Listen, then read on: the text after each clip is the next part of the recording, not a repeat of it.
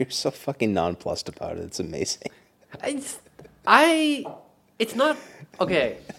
I'm already in that mindset. I don't want to be excited about the movie, like because if I, can get tell. excited about the movie, You'll be disappointed. either it lives with my expectations and I'm completely okay with the movie, or I'm like horribly disappointed, even more so. But if I have like zero expectations and don't get like all like fanboyed out about it, then like I can go to the movie and actually enjoy it if it's good, or just be like, I fucking told you so, if it isn't. Either way, I'm gonna go see it, but I'm not gonna be all, oh my god, it's TLO. But TLO was nice to you. TLO was nice. To you. He was very nice to you. Yeah, And the question is, will J.J. Abrams be nice to you? probably not. By the way, you've joined us in progress on episode 34 of Super High Sci-Fi. We really couldn't wait to start recording because uh, Justin was so excited to talk about the new Star Wars trailer. He was just bursting. He like- couldn't wait to, to Well, say. I'm assuming you're gonna put all that up probably, so I don't really need to repeat myself. But I didn't record you originally watching it now. oh yeah, that's fine. So you're going to have to restate your glowing praise for everybody to hear one more time. I don't remember my glowing praise during when I was watching the trailer like a minute ago. Like right after you watched it, whatever you said, I didn't record that. I don't remember what I said. Oh, it was something to the effect of like, yeah, pretty much how I felt when I watched it the first time. Oh yeah, like just it didn't it didn't change my opinion of like like what a trailer is supposed to do is like you know make you like you're like oh yeah it's Frodo he's in the Shire and shit, but this is just like okay Star Wars things woohoo Not excited. hey look there's Han Solo he believes in the Force now That was yeah. There are a lot of things in the Star Wars trailer that had me worried from a style perspective, but from a story perspective, where he's like, "It's all real. There were Jedi." It's like everybody fucking forgot. whoa Did they just get together and decide that it never happened? I mean, unless you were like in the like actual nitty gritty of the battles, like all you knew was like, oh, there was probably like some you know rebel group that blew up the Death Star. You don't know about these Jedi's that like infiltrated and like took out like the Emperor. It's like, oh, the Emperor just died somehow. Yeah, I guess I don't know if In, he's like, referring to like Luke Skywalker or the Jedi Order, because that would, if he was referring to the whole concept of the Jedi Order, that would have only have been like 40, 50 years ago in this context. So I feel like a lot of people would still know about that. Yeah, but like, assuming the Empire like mind pharaohed them or something, and like said like, "Hey, Jedi are like evil and they're bad. You shouldn't actually." Like oh, they them." got mind pharaohed. Okay, so they became racists Yeah. and just hated the Jedi. Uh huh. Forgot about them. Okay. But if they were indoctrinated to hate them, wouldn't they still then believe that they had existed? Well, no, like still, it was like when the Jedi Order fell, they were really portrayed as like they are these like evil group trying to like you know control the government and like they're trying to Assassinate the Chancellor. Right. And Yeah. He blamed his disfigurement on them. Yeah, so like they're like portrayed as like this evil group, and that may be what people remember them as. But it's like, oh, remember that Death Star that blew up, you know, some innocent civilian planet? Yeah, the Jedi saved, you know, you know they blew up the Death Star. The Jedi did that. They're good guys. They're not, you know, the evil people that was portrayed before. Maybe that's what like they're going for there. We'll have to wait and see, but Alderaan was an accident. Somebody spilled coffee on the controls. I wait, is there like some EU explanation for that that Disney just like hand waved away saying like like how did the the Empire explain that one? Like In the legends, yeah, the legends. um, What are you, what are you referring to?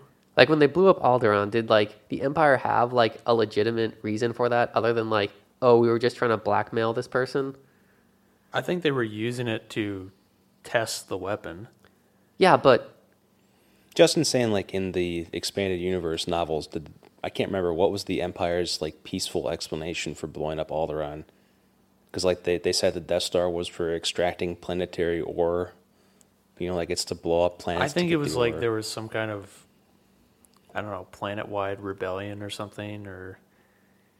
I don't even think they gave an explanation. All I remember from the EU stuff is, oh, sorry, the Legends stuff, is that they constructed the Death Star in orbit of this planet, like Despayre or something, Despire. Yeah. And they used slave labor to build it, and then they used the test weapon to destroy the planet after they had finished like the initial stages of construction. The prison planet. yeah, Yeah, of course. Well, it's, it's just I know that makes sense. I mean, I would do that too, but It's um, like burying the workers in the pyramid. It just makes more sense. yeah. But then I think there. the very next time that they fire the weapon is destroying Alderaan. At least if you watch, you know, the movies. I don't remember anything else in the EU that said like they had, or there was like a prototype in the Maw installation or something. Remember Yeah. those books? Right. I, But- I just feel like it'd be a little hard to just explain away, like, oh yeah, a planet just disappeared. That was part of you know the Empire. It wasn't like a small, like tiny planet, like you know The rebels did it. Dagobah or something. Well, like Is that what the maybe like? I know in one of the books that the they say that the the way the the Empire spins the Emperor's death is that the rebels built the Death Star and the Emperor went to Endor to try and peacefully talk them down. Oh, so just like completely like Yeah. reverse the roles. And then like, Darth Vader betrayed where him and was killed him. that? Um, I don't remember that at all. I remember their, them saying pretty explicitly that the purpose of the Death Star and destroying planets was not actually to use the weapon, to, but to get people to be afraid of it so much that they just fell in line wherever, and that it was supposed to be like a terror symbol rather than like you know, hey, we're gonna go up, blow up your planet, then your planet. It's just like the threat of the destruction was enough to, and they were using that pretty explicitly and I think they do that in the books too, because like there's like in the EU, aren't there like there's like a super weapon every other book, which yeah. is fucking stupid. But I think that That's the the way it is. the alternative history thing is in the museum on Coruscant. That somebody, I think it's from one of the X-wing novels that they're in before they try to take over the planet, and they check out the museum. And the museum has all the hilarious displays, like the the docudrama of the Emperor's death, where he's trying to talk Darth Vader down, and Darth Vader stabs him to death. Because he's there to negotiate a peaceful settlement with the rebels' Death Star, because he's a good guy, Oh, and he has flowing, you know, nice hair like Evan Stone, and doesn't look like a mutant. yeah, I guess I don't remember that then. Just, It's all again, legends like now. that is a problem with the EU definitely, because that seems very inconsistent with everything else. Well, it's a legend now, so who gives Yeah, a it's fuck? a, it's a it's a legend, but you know it's not a legend. Is that fucking piano shit at the beginning of the trailer? Batman stuff, as you said before. Yes. As soon as I heard that stupid, like we're gonna go up on the the high scale of the piano and just push down individual keys and let the note ring out, like right back to Catwoman talking to Bruce Wayne at the party, like there's a storm coming, Mister Wayne. And I was thinking like, oh fuck. And then there's like just the lonely shots of the woman rappelling into the like the Star Destroyer wreckage and there's the Millennium Falcon, like the the hyperspace effect where the stars start to elongate, and then it's like just it's a shot for shot reshoot of Star Trek 2009 where the Enterprise goes to Vulcan, and JJ shows off his special effects with like the, the tube of light around them, Yeah, the tube of light thing felt really Star Trek. It was like, Yeah. Ah, and the them flying through the wreckage, and it was like, wow, are you guys dodging the wreckage of the the Star Trek fleet around Vulcan? You trying to duck the sensor dish? The tube of light thing does have the precedent, though, from Return of the Jedi, right? When we see Lando piloting the Millennium Falcon and they're in the tube of light for like a half a second before they drop out of hyperspace. Yeah, it's not Uh, unprecedented, yeah. but it's just the way that. that it's shot. Yeah, yeah, it's it's not a point of view shot. It's more like you know they're panning or something. yeah, to it's a see- camera like you know outside the ship, like above it. Or But it's Right. like the exact same blocking as the shot of the Enterprise doing that in Star Trek 2009, where it's like the same angle and Well, this. that's when I when I watched it. I said "Do you, remember? Uh, I was saying like, oh, I was half expecting like you know the the TARDIS to be chasing uh, the Millennium Falcon because that's the effect they use for the Doctor Who tra- space travel. Yeah, I about 20 seconds into the trailer, I actually literally put my head in my hand and said, "Oh no," watching it. So would you guys would you guys be more or less or the same level of excited for this if you were 13 years old? Have I already seen the prequels? Um, yeah, what's the exposure level to Star Wars? Well, okay, like not saying have you seen them already, but when you see a trailer, like versus when you saw like the episode one trailer? I'm sure I probably wasn't as cynical when I was 13 about like, you know, oh, this is just the Batman trailer with like Star Trek on it and a stormtrooper. Like, That's that's kind of what I'm getting at. I'm just so I'm sure like when I was 13, I'd be like, oh, sweet, it's like is it really a TIE ob- fighter yeah, and like an X-wing, explosions, cool. is it really objectively worse or seems bad or are we just more and more cynical than We're, I think we're just skeptical because we went through the prequels and it was just such a pile of shit. And we've seen what JJ did to Star Trek, which was always the question: is will start the new Star Wars suffer from his approach to Star Trek? And I think the answer to that is probably more on the side of yes. Yeah, at it's this just point. it makes me raise an eyebrow, being like, okay, yeah, this trailer has like a lot of cool action shots and whatnot, and looks cool, but it looks very JJE, which is for some people a good thing, some people a bad thing. Like, Okay, I I think that's a legit explanation. I think that's a legit response to this because you're right. There's a huge bar that they have to jump over because of the failure of the prequels, yeah. and JJ has already proven that he's not so great with beloved sci-fi franchises. He can make a commercially successful film, but in doing so, it seems like he starts to sacrifice what makes the, the original property Yeah, loved. like Star Trek II: Wrath of Khan is a classic. Yeah. Star Trek 2009 and Into Darkness will be on nobody's list of classics in 30 years. No. I think they'll be largely forgotten, actually. Yeah, which is I mean, you can have plenty of market successes that are largely forgotten. That's in, what I like, mean. Five like, years, even. You think about like the original Star Wars trilogy, huge market successes, and nobody is ever going to forget those movies. Prequels, I'll bet that you just No one's gonna forget those for other reasons. Yeah, for a different right. reason. You can't forget them just because they're so bad and because I mean they have a marketing machine behind them. But I wonder, is that going to be what this movie turns out to be, or is it going to be more? You know, it's so good that it's unforgettable. I'm going off 2009 Star Trek, where the trailer was kind of like, hmm, this could be cool. I learned my lesson there too. Like episode one, Star Wars, bought into that lock, stock, and barrel. This is going to be awesome. And then Star Trek 2009 is kind of like, eh, okay, I'm a little worried, but I'll go see it. I learned my lesson twice now. So, Yeah. But you're still gonna go see this movie. uh, well, you know what? I would, except I, I just don't think I can see this without J.J. Abrams sending us some free tickets. So definitely get on Twitter and harass him about that. Tell him to invite us to the premiere, and we'll let you guys know if it sucks or not. What those opening night tickets that start at like 7 p.m. for some reason? Oh no, no, no. the Hollywood premiere. Oh, okay. Yeah.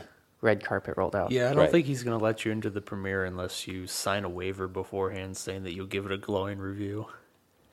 Well, I guess we can't go to the premiere then. I give it an honest review, which will include questions like why does Finn the stormtrooper, who's apparently he's an ex stormtrooper now, pick up a lightsaber and fight like a master Jedi?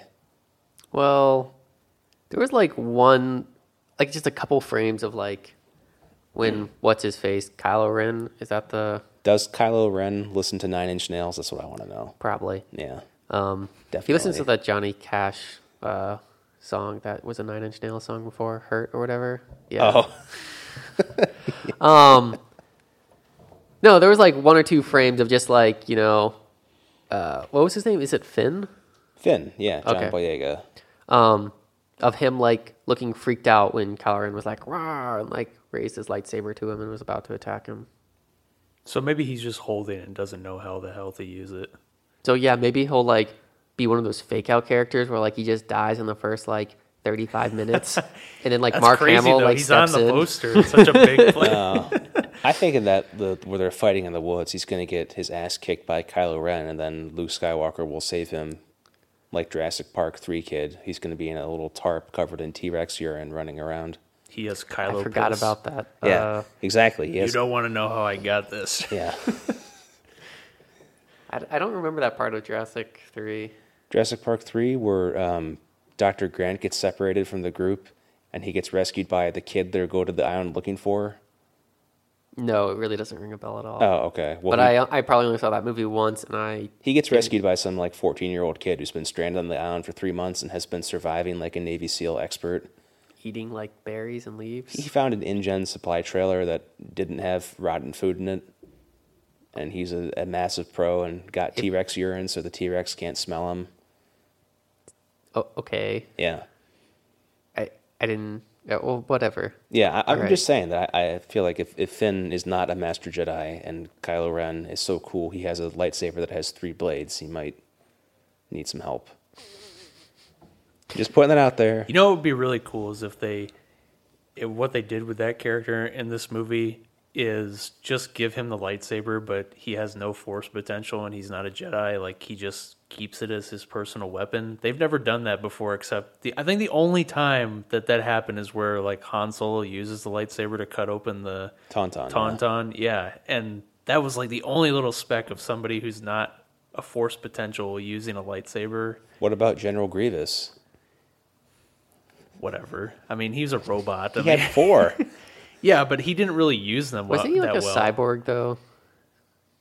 Yeah, whatever. I, I don't know. He was all coffee, and I didn't Yeah, know. yeah. he He, was a had like cyborg. he had like organs and stuff inside the. He was supposed to be like the proto Vader thing, and uh but he still Oh. didn't use the lightsabers well. Obi Wan had one, and he fucking kicked his ass in that fight. but he was spinning them really fast.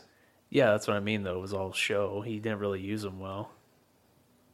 You got to go fast, as we all know. Yeah, I was thinking something else, but What were you thinking of? something we um in the past had done on Garry's Mod where we like put a gun on like Oh. some spinning blades and like shot like NPCs Oh. how we spawned them. Right, I thought you were thinking of the uh, the Lego Robot comic where the helicopter gets attached to the fire truck with a rocket on the back. No, not that Got to spin the blade really fast. but it just raises some questions for me in this trailer as to what's going on in the story. But I don't know. I'm sure they're going to release two or three more before they actually have the movie out. This is the final one. This is the only one they're releasing That's before. this is the final theatrical trailer. No, oh, I figured they'd have some more shit like in November to get people really hyped. Because there's been like three teasers, which is more, I think, than in the past past hmm. Star Wars movies. Like we had one teaser and one theatrical trailer for Episode One, I think, and that was the same for the prequels, all of them. I didn't realize. That. I thought they would honestly have another trailer like Clark said. Yeah. Like even if it was like this trailer plus like you know another like forty five seconds of just footage added in the middle or something like that. Maybe they will. I just read that this was the final trailer that they're releasing before it comes out in December. That's really surprising. I guess they have a lot of faith in people who are going to go on the strength of this trailer. Maybe think we should should- ask. I heard Kylo Ren was in Sweden. We could probably ask him, but I think he died. What are you talking about? Did you not see that retard in Sweden who dressed up? Oh, that dude that attacked Yeah. some people with a sword in a school, but he was like, yeah, I don't know. Didn't do a good job. No, No. I mean, he was probably some like Spurglord that like got a sword off eBay or something, Well, along I- with I'm sure. Yeah. a Vader mask, or was it a Kylo Ren mask? I I, don't know. I don't know. His face, the, the mask is blurred out for some reason in all the shots of him, but there's pictures Well, if it is, you know, people. some sort of Disney property mask, they probably like called up, you know, all their media outlets and be like, "Hey, ABC, you know, we pay the fucking bills, you know, blur that shit." I, I don't know. But Yeah. the people at the school apparently thought he was a Star Wars promotional guy. Yeah, I saw one picture like he had like a sword in his hand, and like these two kids were like, you know, standing next to him, like posing and shit, like, "Ha ha ha, this is awesome." Yeah, so I think Grant's right. There's probably going to be somebody who's going to try to beat a high score on the opening night of this movie somewhere. I feel like after what happened with the Aurora shootings or whatever, they're probably going to have like at least a police officer at a theater on like the big theaters for opening night. There's a sheriff's deputy in the Milford Theater all the time. I don't have a high degree of confidence he can fit through the door in the theater, so maybe he can waddle in sideways. Oh, Just saying. yeah. Yeah. Maybe he could go into hyperspace and have a cone of light around him. I don't really want to go to the theater to see this until at least a couple weeks after it's been out, just hmm. because I know it's going to be so packed and This is like this is the type of thing I would go on the weekend after like an early like Saturday or Sunday showing.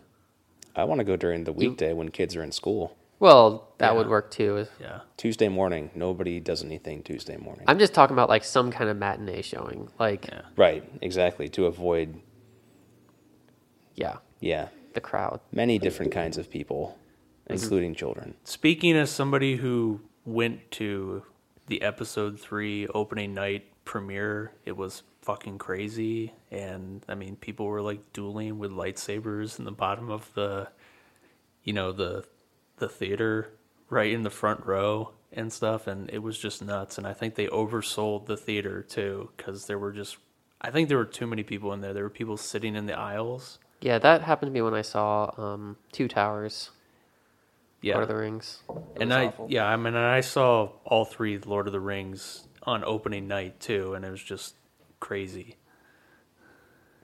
So that's why I'm not. I'm not. I just don't want to do that anymore. Uh, yeah, Maybe that makes me a older person officially, but I mean, we are talking about going to like Tuesday morning matinees. yeah, yeah. Get the early bird special. yeah, and you go to Well, Golden Corral It costs less. Why is that a bad thing? I mean, whatever. It's, I, I think you and I saw episode three together. Just when there's the fucking five year old kid in the theater and Anakin Skywalker's burning alive and screaming and his skin's melting off and the kid is crying because somebody's horribly dying on screen. Like, why the fuck do you bring your kids to these movies? Yeah, well, I mean, it's you still have all the toys that go with it, and it's billed as like almost like a I movie. bet if you went to see Green Inferno in the theater where the, the woman slits her own throat with the, the bowl because she finds out she just ate her friend, there would be a five year old kid in there and their dumbass, fat ass parent who couldn't find a babysitter. Like, oh, I thought I'd show them about South America with the Indians. you, you like Star Wars, don't you? He just got his head cut off because he's a faggot, Billy. Like, kids aren't going to process that. It's so annoying to sit in the theater. It's just like, there should. I want to go to a theater where everybody has to drink a shot before you go in, so everybody has to be at least 21. or, or like all the kids who just went nuts and got really upset over Darth Maul in episode one, like just like had nightmares and like screaming and leaving the theater. That is, yeah, those stories are legion. So. I, I didn't realize that was a thing that people freaked out didn't about. think he him was that cut in scary half. looking. well, I mean, like when we saw it, we were already like what, like you know, 12, 13 or whatever. But like people are bringing like five year old kids to these movies, and I don't know, a five year old might find that a little scary. That's to my point, though. Like, I mean, like really, Darth Maul was the equivalent of like a scary Halloween mask that you could get in like Party City or something like that. So yeah, you know, seeing that guy pop up on screen like "Yeah, it's a rubber mask." I would be more scared Oh. of the Neimoidians, Oh yeah, Yeah. I forgot that was their a name. Japanese fish monster businessman coming out of your closet at night to make a bad deal with you. His rubber mouth is off the dialogue sync. Ah, yeah. I am a blockade in your room. Oh my god. They want to get out of the deal. They made a bad, they made a bad deal. Oh my god. That is a good part of episode three where Nute Gunray tells him we can negotiate, and he just gets his head cut off. That was probably one of the best parts of the sequel. Oh, That in and like episode when, three when he kills all those Yeah. guys, the Confederacy Yeah, people. yeah. Wait, we can negotiate. Oh shh. Reminds me of the end of Taken, where Oh, yeah. yeah. the Arab sheikh is like, "Wait Yeah. a minute, we can make a deal," and then Liam Neeson shoots him in the head. Wow, way to spoil it for me. Okay, sorry, Justin. Spoilers You've from like seen 2009. Actually, no, I haven't. But Oh my god, what is wrong with you? I know pretty much all that happens. Liam Neeson just goes on a killing spree to like get his daughter back. But it's Like, how it ends is the point. Like, It really, you know, actually, that doesn't ruin the movie though. Like the fact. That No, I know the whole you- you reason of the know movie is just to watch him killing people. right. That's like the- that. That's the. It's more fun to watch the movie to see how he kills all the people and dispatches all of like the dirty Arabs and stuff that you're told to fear in the movie. you know. or Eastern Europeans. Right. Right. Yeah. Yeah. All the dirty Tortures them to death. So can I just for- fast forward to like a third of the way through the movie and like Oh no no no! Oh, You, there's- want, you want to watch the whole Yeah. thing. Okay. There's killing like at every every 10, 15 minutes. There's a, a brutal killing or some elaborate Jack Bauer torture going on. Yeah. Yeah, he makes Jack Bauer look like a pussy. Despite all that, it's a pretty good movie. Oh no, I know it's a good movie. Just it's something I really haven't got around to seeing because I'm like, yeah. Just don't watch the two sequels. oh Pretty laughable. yeah, I heard those were, You're Just being like the taken. sequels to the Transporter. I mean, not very. or good. the sequels to The Matrix. Yes, Yeah. Justin. I'm so glad you caught that. I saw. I was on like your same wavelength there. Like, You started talking about sequels. I'm like, oh, Clark's either gonna get this or I am. Two sequels that shouldn't be made. They had sequels. I think so. Uh, Something of I don't know. The Wachowski siblings, I guess we have to call them now. Yes. Well, I think You know what? Fuck that. They're the Wachowski brothers for the Matrix purposes Yes. because that's who they were when they made it. Yeah, when they it was made, it was the Wachowski brothers So we'll go with that. Mm-hmm. Yeah, 1999, Wachowski brothers. up through 2000 and can't even remember when the sequels were supposed to come out. yeah, I don't know. 2003. But I mean, like they were Both of still? Yeah, they both remember they both came out the same year because they did that uh, cliffhanger one in the second. They filmed them back to back, Yeah. right? All right, okay. Oh, that's why. I, re- I just was trying to remember, like, when I saw those two, I'm like, I don't really remember them being that far apart. Yeah, I think they were like one came out in the spring and then one came out in the fall the same year. Yeah, yeah, yeah. Because they were filmed at the same time. Yeah. Contrast that to Lord of the Rings, where they filmed the last two at the same time and put them out a year apart. But whatever. Or didn't they do The Hobbit the same way they recorded But it was everything? worth the wait. Right. Well, yeah. Because I mean- Return of the King was awesome. although I think we have to give the Matrix credit for propping Warner Brothers up. Yes. Their their limping, slow death of a studio. Have they had uh, another big hit since this movie? Lots of them. Have Piano they? Key. Oh, that was them. yeah. Forgot about that. Okay. But they were in Fair- deep shit, really, like around 2000. So, The Matrix and Lord of the Rings get a lot of credit for like, you know, Just keeping like keeping their water tower up with the Animaniacs up there. exactly, yeah. Okay. Well, wait, was Lord of the Rings uh, Warner Brothers or I thought it was New Line? I thought New Line and Warner Brothers made it together. I don't know. But Who the fuck cares? yeah, who who cares? We're talking we're here about to talk the about the. Matrix Yes. having plugs in your arms Plugs in your arms and neck and back. and the woman in the red dress and Looney Tunes asphalt spitting you back out. it's the one part of the movie that looks stupid. I think Uh, it's meant to look stupid though. Like even in the context of the movie because it's like a training program and it's meant to be goofy and wonky to kind of teach people the ropes of this world that they found that they're living in now. But Um, the dojo is so hardcore. yeah, I know the dojo is awesome, but I think the jump test thing is and the Yeah, fact it's that it's true. goofy and doesn't hurt you. I mean, that's probably all like programmed in there. They did that on purpose. So I buy it. Does hurt you a little bit, right? Because doesn't Neo get a little bit of blood in his mouth? Well, he Yeah. like bounced down into the thing and then he popped back up and then he like fell, you know, like two feet on the ground. So I think it's supposed had, to a bounce, little you, blood Ugh. bounce you Eh. up enough so that when you hit the ground, it's not very damaging. but you get a little blood in your lip. Yeah. You get a little I guess that's probably coloring. to teach you the important lesson that everything that happens in the Matrix is, you know, it's real to your body.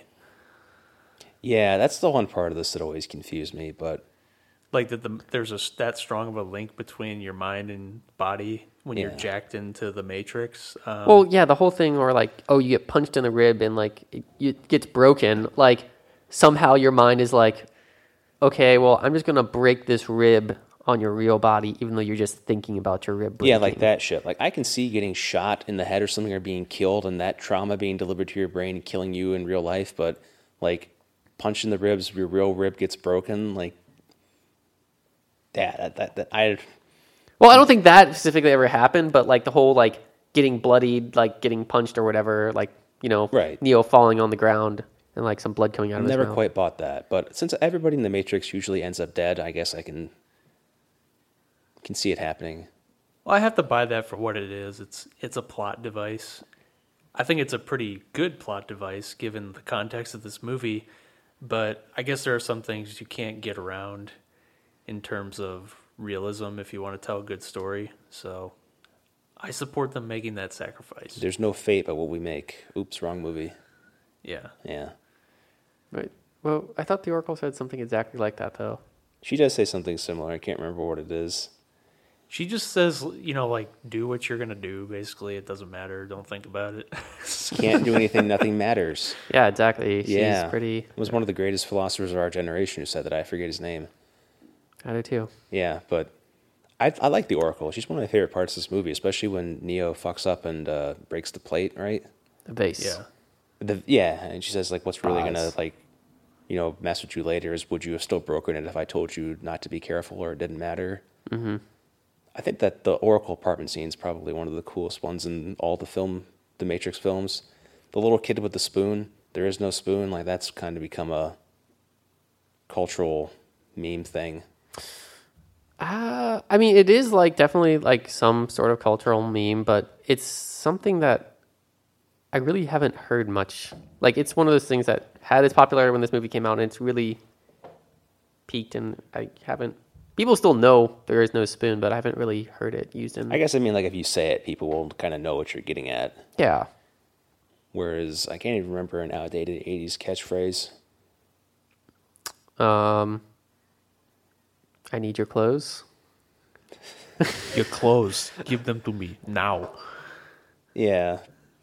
See, if somebody said it like that, I'd have a good chance of guessing who it was. Yeah, but yeah, I'll be back is probably a big 80s quote. yeah. Right, but everybody knows that one. Yeah. I think the quote from The Matrix, or just the idea from The Matrix that's like a huge mainstream meme still is like the whole idea of being plugged into the Matrix. oh yeah, that's That's even like journalists write articles using that idiom almost to explain like a whole bunch of things going on in our society. So I guess you could use that as a yardstick for whether or not this is a really successful sci-fi movie because Which I think it is. yeah, it definitely is, and even more so because it's part of the wider culture, which doesn't happen very much now. And yet they made two more. well. They saw what came with the first one, and then they got more Money. money thrown at their face. It's like, Money, all right, money, guys. money. See, Yeah. that, that doesn't. I don't get that too. That's what perplexes me about you know the first movie being so great and the second two um, not. Is that the first movie? They didn't have as much money, but still, like all the effects look really awesome, and they used the effects judiciously. And then they got so much more money for the other two, and the effects look like shit. I don't get that at all. It's like, where did they spend all their money? Uh, actors' salaries. I really hope not, because that Maybe. I don't know. I feel like if my client is in a great movie, I'm going to be the agent and tell him we want 20 million now for Keanu Reeves to show up and be, you know, do his Bill and Ted maneuver. Yeah. Unless he signed the first movie with like a option to do the next two at like some. I don't sort think the cap. next two even existed. You don't think they had some kind of plan when they made this movie? No, I, I, think, think, that- that's why it took so long Yeah. for the two, the other two to come out. What think- was the, the lag time? 1999, 2003. So four years. Yeah.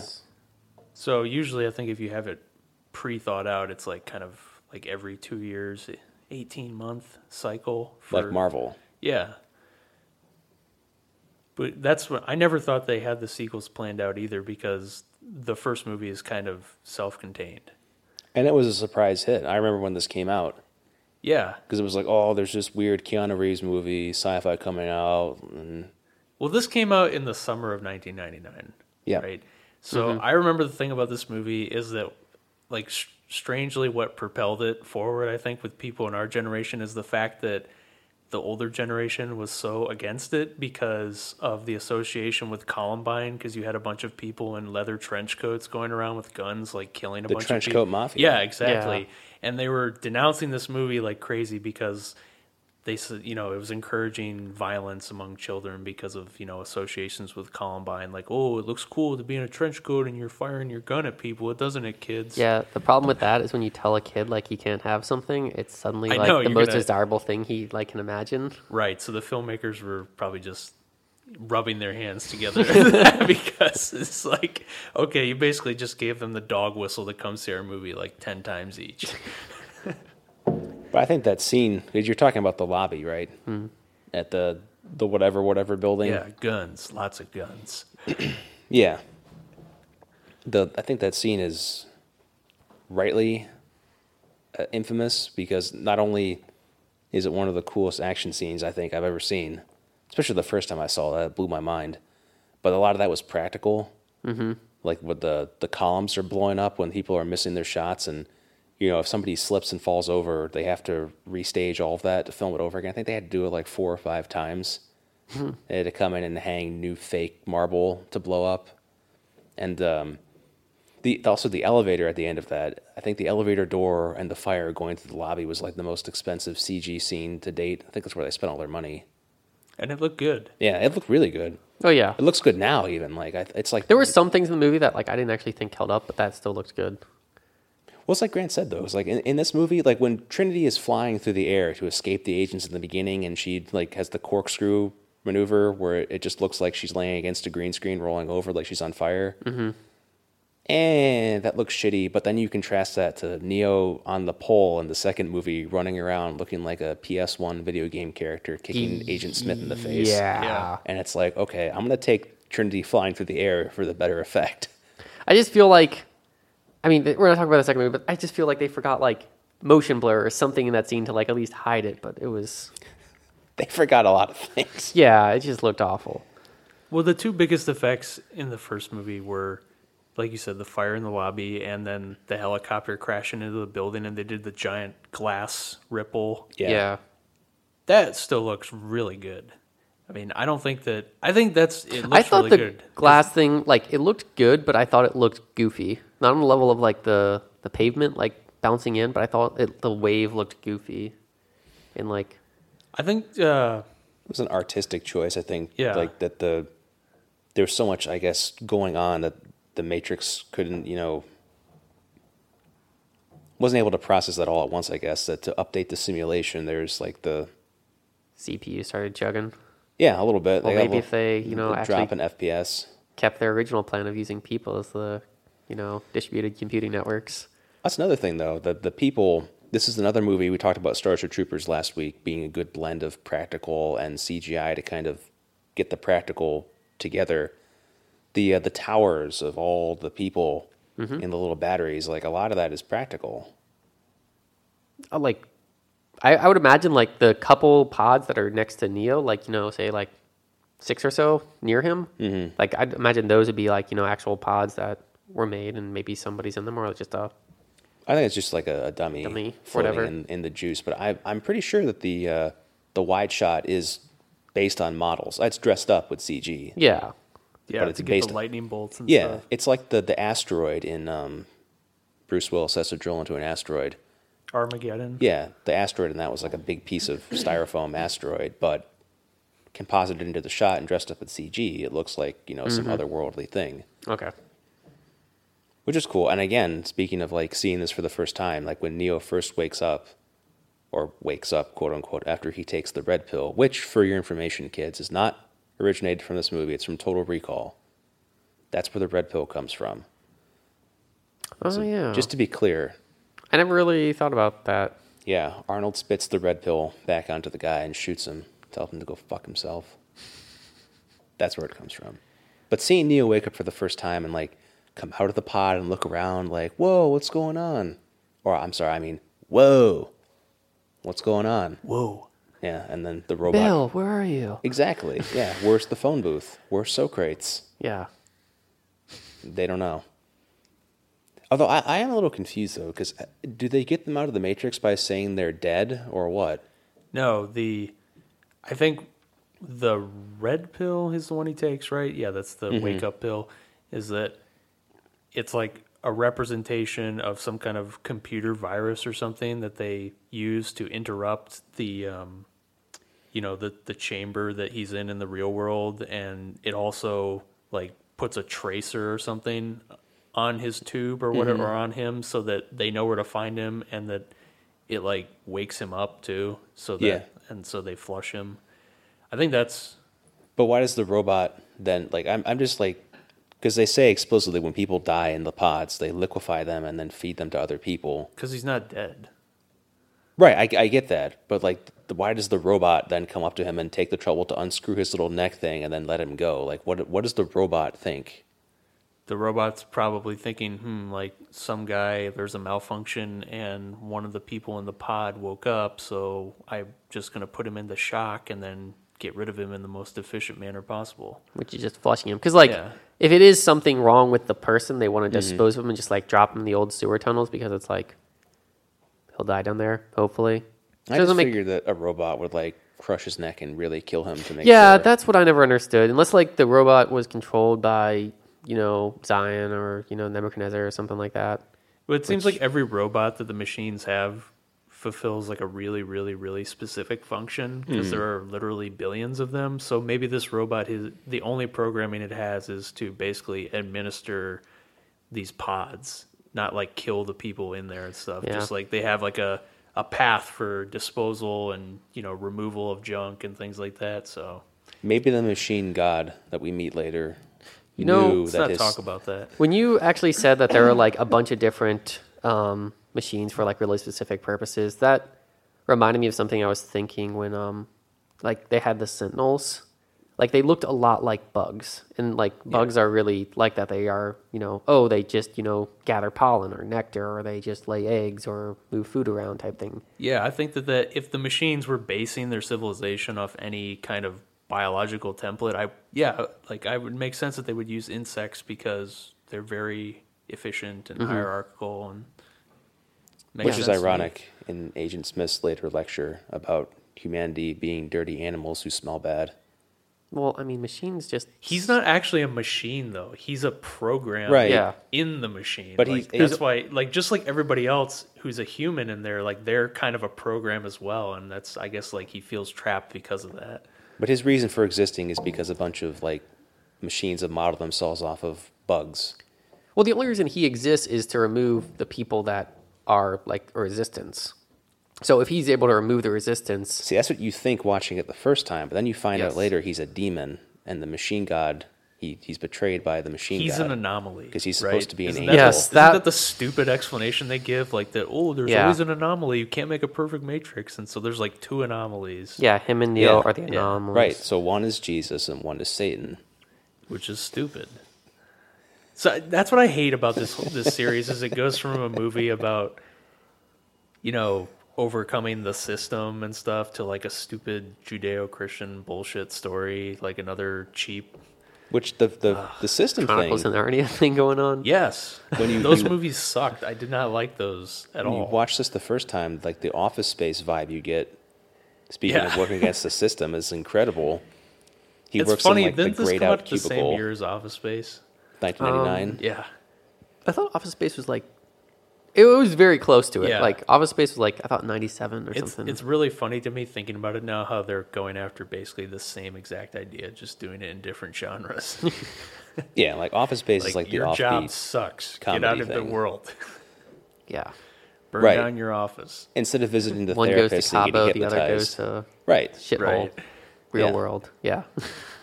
You you learn to not care to overcome it. One person takes the red pill, one visits the fat guy. Fat guy. The therapist from Office Space who hypnotizes him into not caring about anything Way, Oh, yeah. way down. and has a heart attack while he's doing it. so I guess he's doing it really hard. Yeah. He like hypnotized himself into having a heart attack. That's success. But Neo in the office is just hilarious. Like the, when the FedEx guy delivers him, number one, the FedEx guy delivers him the hilarious 1990s cell phone, which instantly dates the movie. Yeah. The, More Oh, anything yeah. else. With the cord and everything. he has to pull it out and go, hello. And it's, just, Hello. it's like, oh, you don't look at all conspicuous carrying like the brick to your head practically. and then like he like pokes his head over. It's like, oh Jesus, like, yeah, okay, you're just giving yourself away there. Like, Whoa, it's the cops. Whoa. whoa. I really like that scene though. Just the how he's guiding him through the cubicles and in a typical bullshit action movie, he would have gotten out on the ledge and and continued going and done something miraculous and like made it away and I just like how that scene ends where he's like no, I can't do this. I'm not fucking doing It's this. And then he scary. just goes in, and gets arrested. Perp walked out. Yeah. There's a really cool shot of the, when he drops the phone, though. Oh, Yeah. off the building. Yeah. Yeah, that's like the first little tiny bullet time thing you get. And then like the phone lands and it still works fine because it's a Nokia.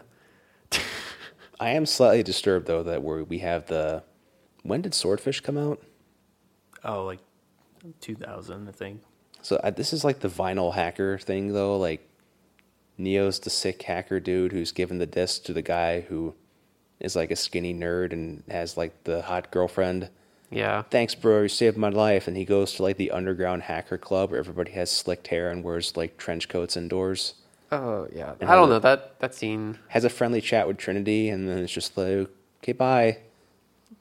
Bye. Nice meeting you. Have a nice day at work tomorrow. I think it's just again an expression of how people in the general culture don't understand anything about people who work with technology. like they all think that like people are just like ooh like all the character from uh oh what's it the girl with the dragon tattoo like like most people think hackers are all like that. or people who just work in technology are like that. So I guess they have to make that the way it is in this movie to make it relatable. I don't. Justin, you work in technology. Yeah. Is everybody you work with like that? Uh, no, they mostly just have like a kid and a wife or something like that. That's pretty most part. boring. Yeah, it honestly is. They don't go to underground vinyl trench coat hacker clubs. Uh, maybe I'm not in the cool kid club at work or something. I don't know about this. You'll have to ask around and report back. All right, is there find like out if you're a missing. key phrase like, "Hey, where can I find the white rabbit?" or something like that? Yeah, that you're looking for a white rabbit. Somebody told me to follow one. You guys know where it is. Like, Yeah, he just like hands me a slip of paper. you can report back. I, I don't think I can. I think I'll be under a veil of secrecy if like I do find anything. We'll have to work a signal out. All right. Because this is always, it always cracks me up when I watch this movie. Is they go to like the EDM club Yeah. where hackers talk about hacking the Pentagon. Great. Oh. Do you know an autistic guy in the UK hacked the Pentagon? Is he at the club too? Looking for those UFO files? Did you and guys invite him to the party? No, because he's not edgy enough. I, I guess not. He didn't see the invite. He didn't see the invite. It went into his, his junk folder because he has a really strict filtering algorithm. Or were I, Morpheus or Trinity? I can't. Is it Trin? I, just, I don't think it's ever really established. Just talking to Neo like through the terminal on his computer, like follow the white rabbit. I don't think it really matters, but I, I, no, I'm just saying it's hilarious. They're like talking to him through the terminal somehow. Like we're Oh. hacking. But I, I guess that like is the idea that they're so good at penetrating the matrix, like they're able to manipulate yes. stuff like small pieces of I reality. think that's I- the exact idea. I thought it was kind of funny in that scene, only that like he was like browsing news articles looking for Morpheus or whatever, and it was just like pictures of newspapers or whatever. I'm like, yeah, I thought they had, you know, actual websites. Like CNN had, you know, websites that actually had articles published on them, not just like well, that's funny. have to look at like microfilm or something. Like, yes, and that's the thing. In 1999, downloading all those fucking papers, pictures, Neo would have been sitting there like making a cup of coffee, waiting for a couple of those to load, and then like clicking zoom in would have had to go like draw, draw, draw, draw, draw, draw. Well, he's, he, I mean, he's like a hacker who, or you know, a tech person at the top of their game. So maybe he has like a custom built computer that's like really good, or he has like he has like a T1 connection. Remember then that was like the, oh yeah, to one, have. one megabyte a second is gonna blow your dick off. yeah. That was fucking hilarious. That and there was um when they were setting up the whole um after he takes the red pill and the the mirror thing. which is a cool effect. Yeah, but like they took a phone off the receiver and put it on like one of those old modems. The suction cup modem. Yeah. Yeah. I just saw that. I'm like, what the shit? I never noticed that before. suction cup modems are the shit. Because apparently, like everyone's mind can be downloaded into a phone using like modem noises out of the matrix. Yeah. The only other place I've seen a suction cup modem, aside from real life, is uh, in an episode of MacGyver from the 80s. So And that thing was huge. uh, modern technology, I guess. yeah. I don't know. I, I kind of appreciate that though, because it, it does like there's, I don't know what to call it. It's not steampunk. I don't think that's necessarily cyberpunk, but there is kind of like a, a the, the clunky, outdated nature of the technology they're using in the Matrix. Everything's kind of grimy. Mm-hmm. You know, all the buildings that are in are shitty. That's that's kind of cyberpunky. I think it's an interesting contrast between that and then like the I guess at least visual and then the contrast of like the building where they're holding Morpheus, like the, the clean corporate office with the Yeah. nice entranceway. Well, that's, I mean, it's just the analogy. You're fighting against the system, and the system always has the nicest stuff, right? Until you walk into their lobby and kill everybody, yeah. Yeah. Yeah. Then they don't have nice things anymore after you kill them. yeah. Just a natural consequence. Um, but Mouse. That's the guy you couldn't think of before. The kid, right? Yeah, I want to register him as having the most hilarious death in the entire movie. I'm just putting that out there. How did he die? When they're trying to escape after, I think they meet the Oracle, Neo sees the black cat twice and goes, Oh. "Oh, deja vu," and they're like, "Oh, Oh. shit, deja vu." Now I remember where he's like in the room with the two machine guns, like Yeah. just like ah, doing his last stand. and Yeah, he then- looks like a little twelve-year-old like kid, like dressed up in a trench coat, like. Eh. And that's probably why all the adults hated the movie. They're like, oh, it's encouraging kids to go shoot things with guns. No, seriously, that kid looked really fucking young in like his whole trench coat setup. And then they pump him full of bullets and shit. yeah, he just gets like killed and falls into the weapons craze. Like, "Eh." Falls into the weapons crate, gives like a thumbs up while he's like sinking down. if he'd done that, though, I think this movie would have been taken to a different level. I just think it's hilarious the way that he just gets lit up with his. I think it's, he has automatic shotguns, and he's just like. "Eh." Yeah. But that also is the immediate predecessor to the really cool scene where Laurence Fishburne smashes his head through the wall Oh, to tackle Agent Smith. and fights the guys in the bathroom, and then who sneezes? I can't remember. Is it Cypher? Uh, yeah, no, I think Cy- it- Cypher's not with them. Then remember? no. he, Cypher Oh. was climbing down the walls with them, and then he oh, got he got right. separated. He got out, and Yeah, then and Well, then he, double crossed them. He gets like captured. Yeah, but he's like, "Oh, guys, I just, you know, there was a car wreck and somehow I got out. I slipped away. Totally let me back in, guys." yeah, I think it was him. He sneezed. He like did when that the on mouse purpose. goes in front of him or whatever. No, no, there was like some dust from one of them above him, like Trinity or something, like knocked some dust off, and it like fell on his head, and he like coughed, and then like he's like, "Oh, can't do it," and then he's trying to hold it, and then he like sneezed or cough or something. And then the SWAT guys like the wall just sneezed. Turn the walls. And his face changes into the air. Well, it didn't change right away. They started shooting, but then like, yeah, it was pretty quick. They were like, I really like that effect. It's kind I think it's really funny looking. I like that when it happens to the guy in the helicopter on the roof. yeah, that was the one effect I didn't like at the end of the movie when um Neo like jumps into Smith. And like it gets all like bulgy and like his head like starts to like explode. And he blows up, and like the JPEG of his part of his face goes by the screen. Well, like the whole like cracks or whatever. I'm just like, okay, this. Uh, come on, uh, it's.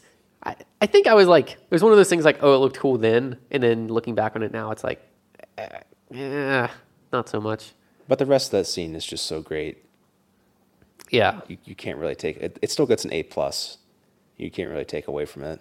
The whole. Well, yeah, the whole bullet stopping thing, and then the like kung fu with one hand. It's like, cause I'm a badass now. Or like him breathing and the walls rippling, or the other agents looking at each other like, ah, Fuck okay, we're gonna leave.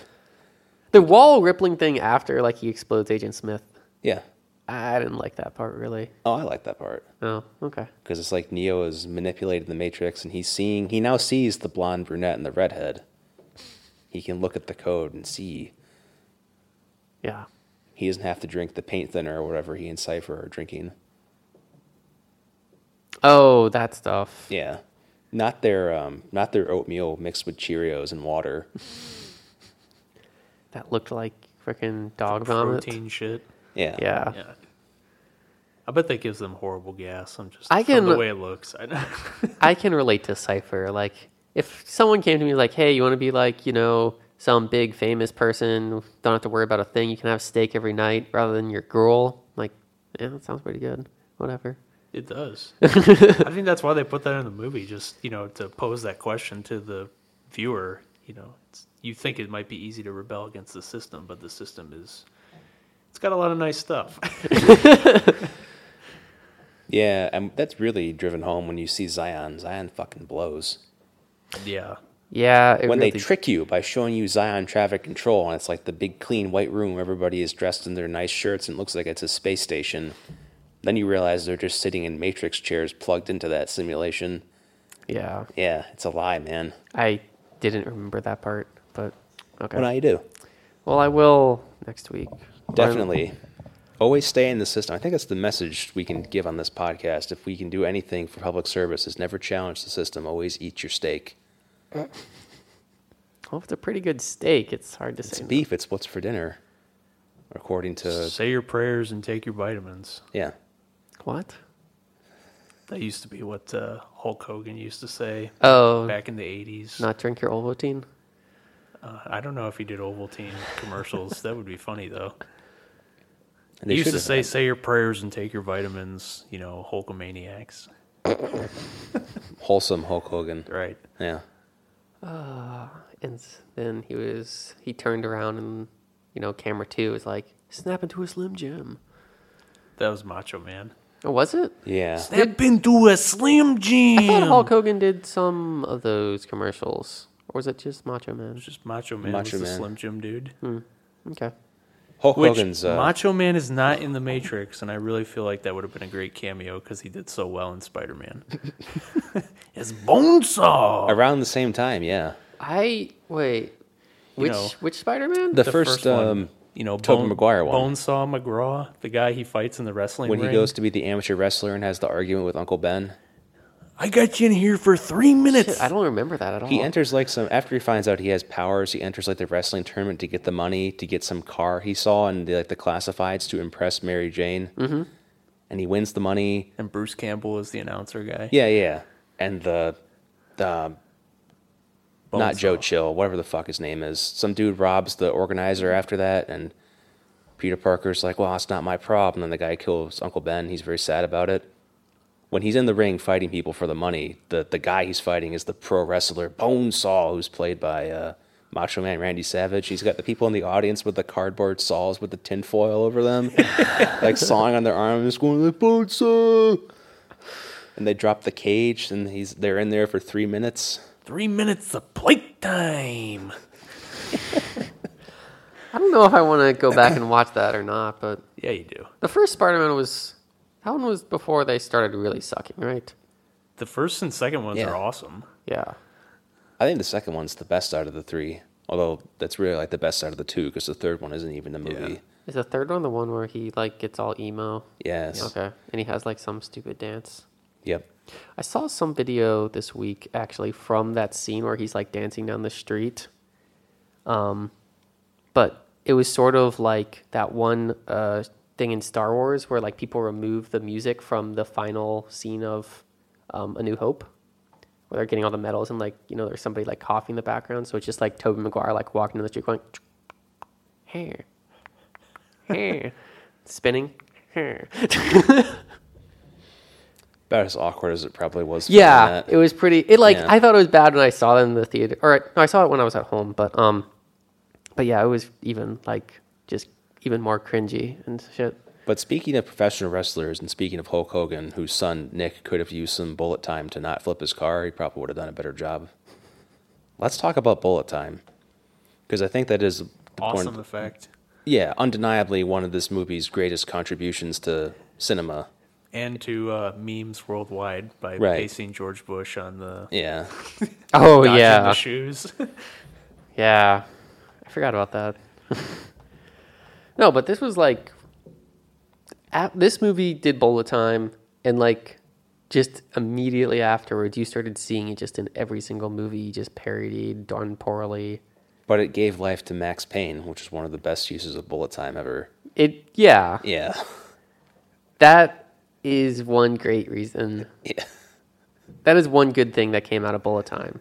I mean, there's a lot of shit that people did bullet time wrong in movies, and then Oh, there yeah. were like all the you know parody movies that were coming around at this time. You know, scary movies and not another teen movie type shit that did bullet time, but it just did it so poorly, and it's like, oh, this is just getting annoying and bad. But it's almost hard to watch this movie and go back and say, oh, this is actually like new and cool because it's just spawned so many different thing, different movies, and not even movies, games and books and well, comic books. I guess you can't really do that in a book, but yeah, but just watching it for the first time.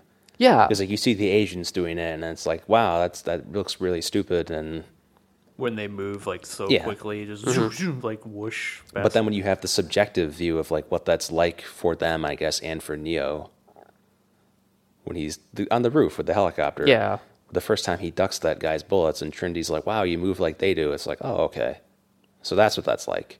Because before it's just like there's the Photoshop fade effect on three different agent guys doing the robot. Yeah.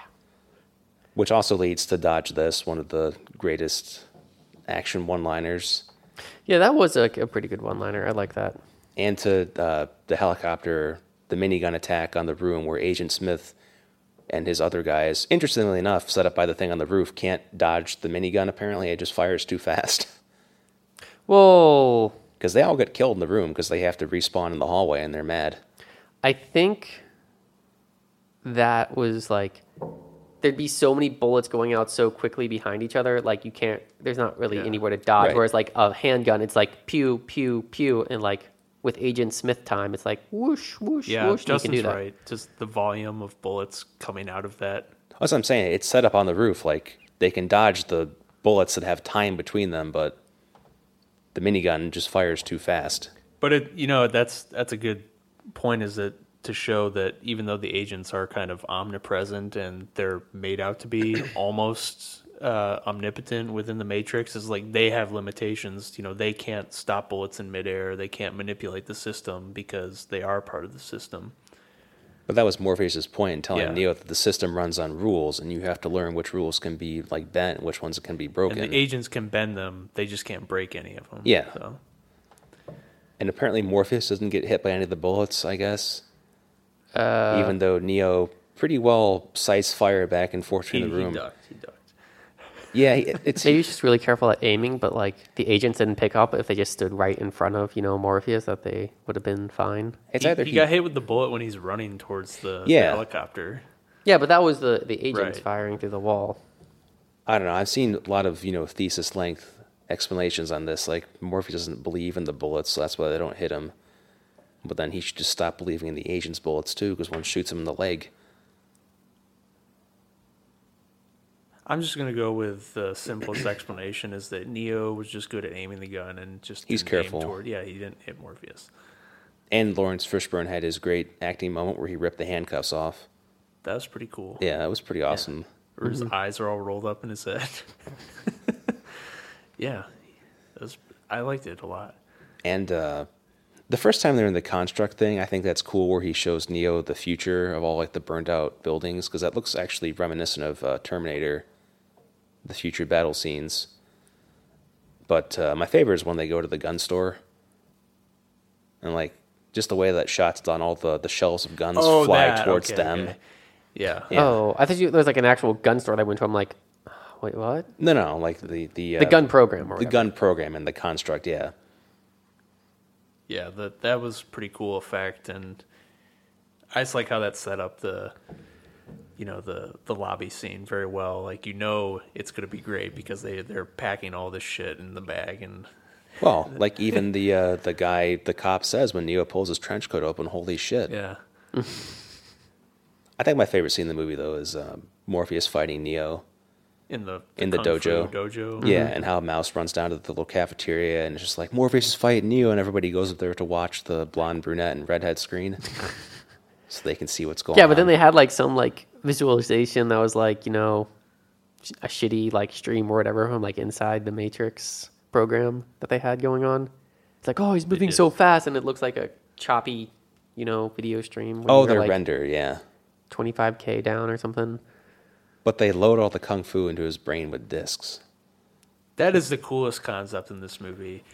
I don't Yeah. think there's anybody alive who, if you could do that, wouldn't would not do it. I mean, I would Yeah. do it in a heartbeat. Just what a great way to learn things, and Never have to go to school. Yeah, Save you so much time. well that and like just if you were able to load up like any kid with like everything they ever need to know, you know you don't have to waste you know 20 some odd years you know educating them in order for them to be like furthering society. so what like, you're saying great is you're in favor of child labor. yes. Okay. I don't think I was ever shy about being in favor of you know working kids. So little five-year-old kids should be selling coal and newspapers on the street corner. Yeah, Okay. that or getting their hands stuck in like lathes and whatnot. otherwise they're teat sucking layabouts. Abs- hey, look, you know, the more kids who get ripped apart in wheat threshers, the better, I say. Get their hands stuck in the cotton. Yeah, the gin. cotton shit, get their arm ripped off. Which novel had that kid who got his arm ripped off? Uh, it was one of those fucking novels we were made to read in high school that like nobody was mature enough to like even attempt to want to read. The plot point is the kid got his arm ripped off and the the the cotton gin. Wasn't is- it Beloved? Like one of those. Oh yeah, somebody. maybe it was that. I think where, it was a the yeah. the older one of the older black gentlemen or whatever had his like arm mangled by the cotton gin or That wasn't the guy. cousin Who, something. yeah, so not the guy who fucked cows. No. Okay, just to be clear. Nobody fucks cows in the Matrix either, but I wanted to make that very clear. But there were spawns of the Matrix that had, you know, cows doing bullet time. That's right. What was that one uh, kung fu movie with the? Oh, Kung, Kung Pao, Pao, Enter the the Fist. Fist. Yes, Kung Pao Enter the Fist had bullet time with cows. I'm saying, just saying, like that's what's Weren't people doing bullet time with just about everything after this movie came out? Like, Yeah, that's what remember I'm the saying. the dancing baby thing on the internet? Like they had the baby doing the bullet time, and then they had uh, bullet time. Like, yeah everything. The Just- Jedi kid. yeah, Yeah. Just after this movie came out, there was just bullet time everywhere. It's like, holy shit! Like this movie just touched on something that, like, apparently we didn't know we needed or even wanted. Like, And maybe it'll be in the new Star Wars movie then. oh, it's going to be. Well, the new Star Wars movie don't don't haven't we already established that they have um, the Battlestar Galactica style um, shots for Yeah, like, the rubber ship- band. Yeah, th- that effect. Because that was in like the second teaser. I, I wish they would not do stuff like that. Just stealing other distinctive styles and or just letting us see what's happening on screen. Which is another thing that's great about the Matrix is that you can always see what's going on. It isn't like because of I just mean all the fighting they do in this movie. Like if you were if Paul Greengrass were in charge of this, you would not be able to tell what the fuck is happening. Yeah, they actually did a good job not doing the quick cut shit Yeah. that like makes it impossible to tell what's going on. Where it's like you throw one punch, you change the camera angle, and like reset the scene or whatever. You just like tape a GoPro to a basketball and overhead throw it into the ground and film the scene that way. That's how half these fucking movies look with fighting now. Yeah, the the shaky cam. Yeah, the shaky cam and like what Justin's saying, where it's like shaky cam A, shaky cam B. It's like you can never tell what's happening. As soon as somebody moves even an inch, it's like a different angle, and then it's like a well, that's diff- what I like about the old like, uh, like Jackie Chan and like old kung fu movies. Is like all their shots were like you know, actual shots of like you know thirty seconds or so, not just like nowadays it's like punch, ah, change film, you know, or change shot, you know, go from a different angle, jump going to like cardboard boxes, another shot, getting up, another shot, like you know, throwing a knife at them, another shot, like dodging it. This Yeah. was really like, Yeah. but it's more expedient to film it that way. yeah, it is Yeah. because you don't have to reset the scene when it's like, oh, I tripped, oops, or oops, like hit the wrong spot on your head. Yeah, well, like here, I mean, you have to have wire fighting, and then you have to have everybody has to learn their kung fu moves and Yeah, be able to do them at the appropriate speed, so you don't get that shitty sped up film effect if you try and cheat. The only thing they really do here with the cuts is like whenever they like get knocked back, they have like a cut of like you know them on their little like wire rig getting like pulled backwards. Yeah, but That's I mean, they kind of need to do that so like they can have like the massive flybacks on people. Yeah, I think you kind of have to do that if you're gonna do like have somebody like in the the wire rig and pull them back. Mm-hmm. But eh, I'll take it. Yeah, it's at least fine. I can tell the most part what's going on, which is why I like the dojo scene so much because the end where there's like that flying kick, like way up, like Mm-hmm. you can see what's fucking happening, which is wonderful. Yeah, Well, and Justin brings up a pretty cool point, I think, about older kung fu movies. When you said that, I was thinking about uh, Bruce Lee, like Enter the Dragon or something, Yeah. where you know the fight uh, at the end with the the heroin guy who runs the island or whatever, with like the he's got like the mechanical hand or something. Oh, yeah, and yeah. like that's like one continuous shot. It there's no cutting or jump shot or jump cuts or anything like that. Like I. That's all one continuous shot where like they're fighting at the desk and the, the guy gets sent through the glass, um, you know, drawers and all that. And yeah, I think the Wachowskis. I can guess they're probably pretty influenced by all that stuff. Yeah, I forget to do the fight choreography for the Matrix, but It wasn't the guy who did the choreography for episode one. no, no, it was not. Although the Um, lightsaber battles in episode one were pretty awesome. I have to, that's an unfair criticism. But again, there's numerous behind the scenes like looks at uh, Ray Park, Darth Maul, Yeah. and Obi Wan doing like rehearsing their fight, or them and Liam Neeson rehearsing their fight. Like that's acceptable. But what Justin, I guess, was talking about, what I was talking about, were like the Jason Bourne thing, where he's fighting the dude in the bathroom, and it's like throw a Yeah, punch, like new camera, throw a punch, new camera. Yeah. And so you can't really tell what's happening until somebody has won. Yeah, it's the shaky cam bullshit. I think. That Yeah. It's I annoying guess to reached watch. its crescendo with uh, what was that dumbass monster movie with the the film thing? It was a J.J. Abrams movie. Yeah, the one where it wrecks New York. Oh, Cloverfield. Cloverfield. Cloverfield. Like that to me is like the quintessential shaky cam, uh, never show you what's going on movie, and it's just it's a frustrating film because of that, and it actually makes you physically sick if you watch it too much without turning away because of the cam jerking around. I think it's because the guy who was in charge of the camera in the movie was supposed to be stupid. And he would just follow around the monster as it went on its rampage. Like I'm saying the movie would. I don't know. I been never saw. it. I heard it was really bad. Oh, there was like the group of friends, and they gave the camera to apparently the dumb guy who just like, "What's going on? Hey, are you okay? You got ripped in half by a monster. You could be okay." Let me hold the camera. Huh? Yeah. Gotta keep this up. But I'm saying that movie would have actually been a might have been a decent film if they had it, you know, not like a found footage movie. Well, it would have been like a Godzilla movie, pretty much. Yeah, exactly. Well, Godzilla not very it's not a bad movie. No, I mean if they're But you could, I think you could make a middle ground on that. Like instead of having a bunch of assholes at a party use some DV cam to record some other assholes' time at the party, have like a documentary crew with a steady cam get caught in this business. Yeah. See, that's then you could actually shoot things. But could they run fast enough from the monster with the with the steady cam? They don't really do a lot of running in Cloverfield. they kind of do like a, a walk trot, like across the bridge. And they go into the building that's partially overturned, right? Yeah. Yeah. to get to the woman's apartment. That to me was the only part of that movie that had real tension. True love. The dude. rest of the time I was I was just waiting for everybody to die. well, after you've seen the Matrix once, you're just waiting for everybody to die too. Well, the Ma- that's the thing about the the Matrix is that compared to a lot of action movies and sci-fi movies, that they have characters that are like actually well developed, well acted, and you care about them. Like even Cypher, who's a dick, he's well acted. You know, mm-hmm. who's the guy who played Joe Pantoliano, I think, or something? Yeah, he's the police Yeah, chief. he really Bad makes you believe that Cypher is doing the right thing, and like I could be in that position and say the same thing that he did. Like, yeah, I want to be plugged back in. Yeah, I do feel sympathy for Cypher. Whereas, like when I watched Star Trek 2009, I don't have any sympathy for fucking you know emo Kirk. You know, it's like he's complaining about shit, you know, uh, and then he's made captain in the end of the movie, and he's a fucking cadet. How does that work?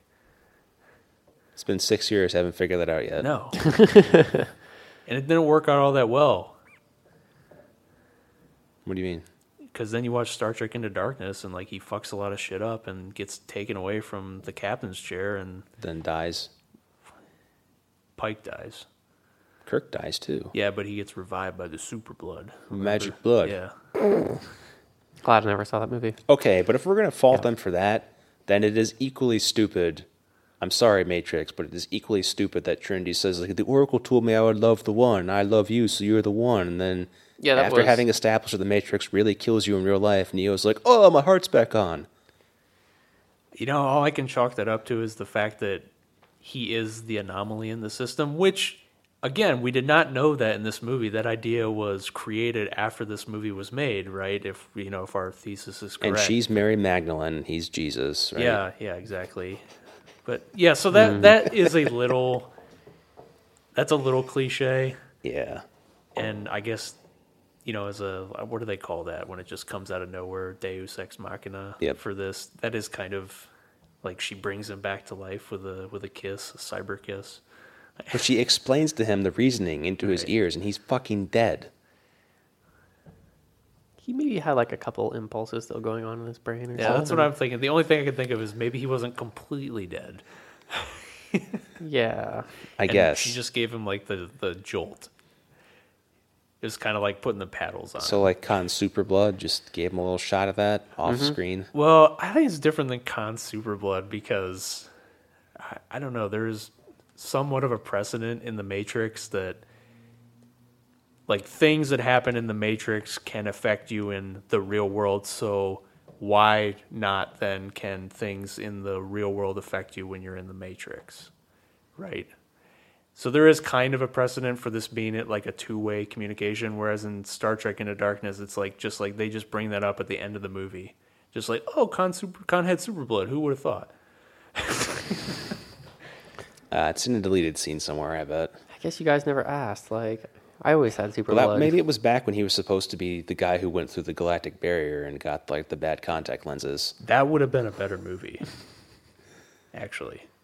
I yeah, I think so too. If but they're talking about ripping off plots of previously told stories, like they were going to do where no man or where yeah where no man has gone before, mm-hmm. that would have been a better movie, I think, than try to rip off Khan. but nobody knows who that guy is, Except real Star Trek fans. I know, right? right? Because they're not making movies for real Star Trek. Everybody fans. knows who Khan is. Yeah, they're making the- them for dumb mouth breathers. It's the rich Corinthian leather guy, that guy.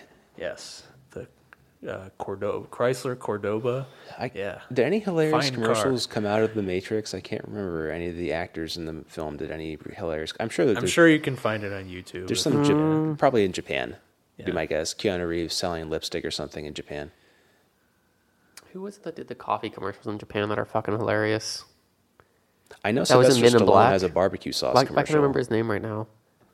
What's his name? Agent barbecue J sauce? in Men in Black, or Agent J or K? uh, Tommy Lee Jones. or Tommy Will Lee Smith? Jones. Okay. the commercials he did for some Japanese coffee brand and is are just fucking hilarious. Like he's like set up as like this alien or whatever that's like a school teacher and has like lasers come out of his eyes and drinks coffee. Okay. Sounds like Japan. Yeah, it's very Japanese, but it's fucking hilarious. Yeah, they're like little schoolgirls going like, "Ah, let me take your picture," you know, Tommy Lee Jones. With lasers coming out of his eyes. Yeah, Oh, that That reminds seems me of dangerous. uh, Lost in Translation. Suntory Times. Oh yeah. Having the American actor do a Japanese commercial. What does the guy keep telling him? Like it needs more um, something. And Bill Murray's just like, I don't know what the fuck you want me to do. It's like, I'm drinking the scotch. Like, he's, Needs more cowbell. yeah, pretty much. Well, uh, no one's ever going to reach the Orson Welles level when he's talking about ah wine. Oh, um, oh, that commercial is fucking Ah, the. French. Didn't he do something about peas too? It was like a commercial or something about Oh, peas yeah, or something, yeah. and he was talk he's talking about the peas, and it's just it's way too dramatic.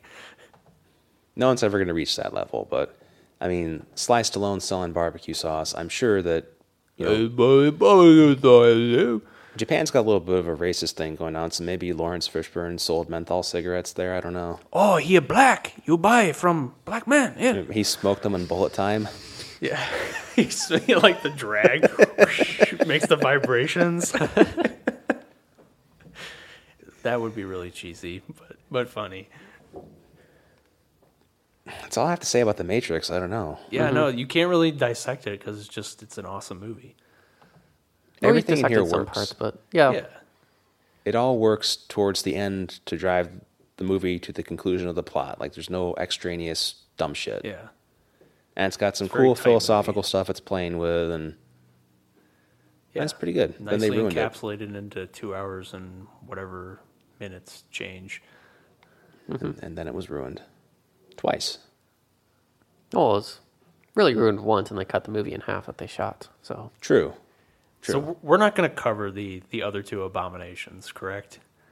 oh, yeah. Oh, we are. Oh, yeah. I mean, you, that's Because I'm going to just say right up front, the only the only part of um, Matrix Reloaded that I really liked was the fight that they have in the Merovingian's mansion between his thugs and Neo. I thought that was a really good scene, and whatever CGI they were using in that scene, I couldn't tell, and that was pretty neat. Wire fighting. Right.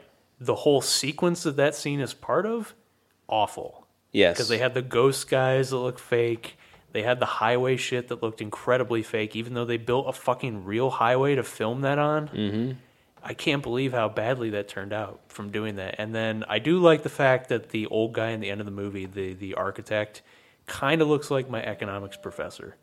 Colonel Sanders. Yeah, that guy. He Oh. looks he looks exactly like my macroeconomics professor. I like the beginning of the Merovingian scene there with the fight where he's like, haha, you are a lay pussy, Neo. We are going to kill you. Now and- I am going to retreat. Yeah. And then Neo, my door. Neo stops the bullets, all his guys fire. He goes, oh, you have some skills. I better retreat and surrender. All right. Well, that's all next week. I know though he's French, and how did he not appease? Where are we going to jump in with the Animatrix, though? I don't know. Do we want to tack that on the end? I mean, both the movies are kind of shitty. So I feel like the Animatrix came out between two and three, though. okay. Well, then we can either tack it on next week or the week after. Okay. It Some just of it's like good. I just want to. I'd rather tack it on the movie that's even more shit, but it's really kind of hard. Which to- one's more shit? It's yeah. That's, I'd say possibly the definitely. third one. Definitely, Matrix Revolutions is more shit than Reloaded. They're Yeah. both shit, but Revolutions just just like it's the shit in your septic tank, not the shit in your toilet. Yeah. The Revolution. That's all you need to say. the machine god face and Neo with the angel wings. and all right. Well, that's It's happening. So get ready, everybody. so reloaded next week. Then Revolution. Revolution and Animatrix Yeah. because we need to actually end on a decent note. Yeah. Which, is- from what I heard, it's supposedly very good. I never got around to seeing it. Oh, surprisingly. really? Okay. Well, it's pretty cool then. So uh, definitely let us know how excited you are on Twitter. Always give us five star reviews on the Apple Store. And make sure to thank Justin for our forthcoming Christmas time review of Jingle All the Way. Put that cookie down. I- I'll just cut it right there. That's perfect.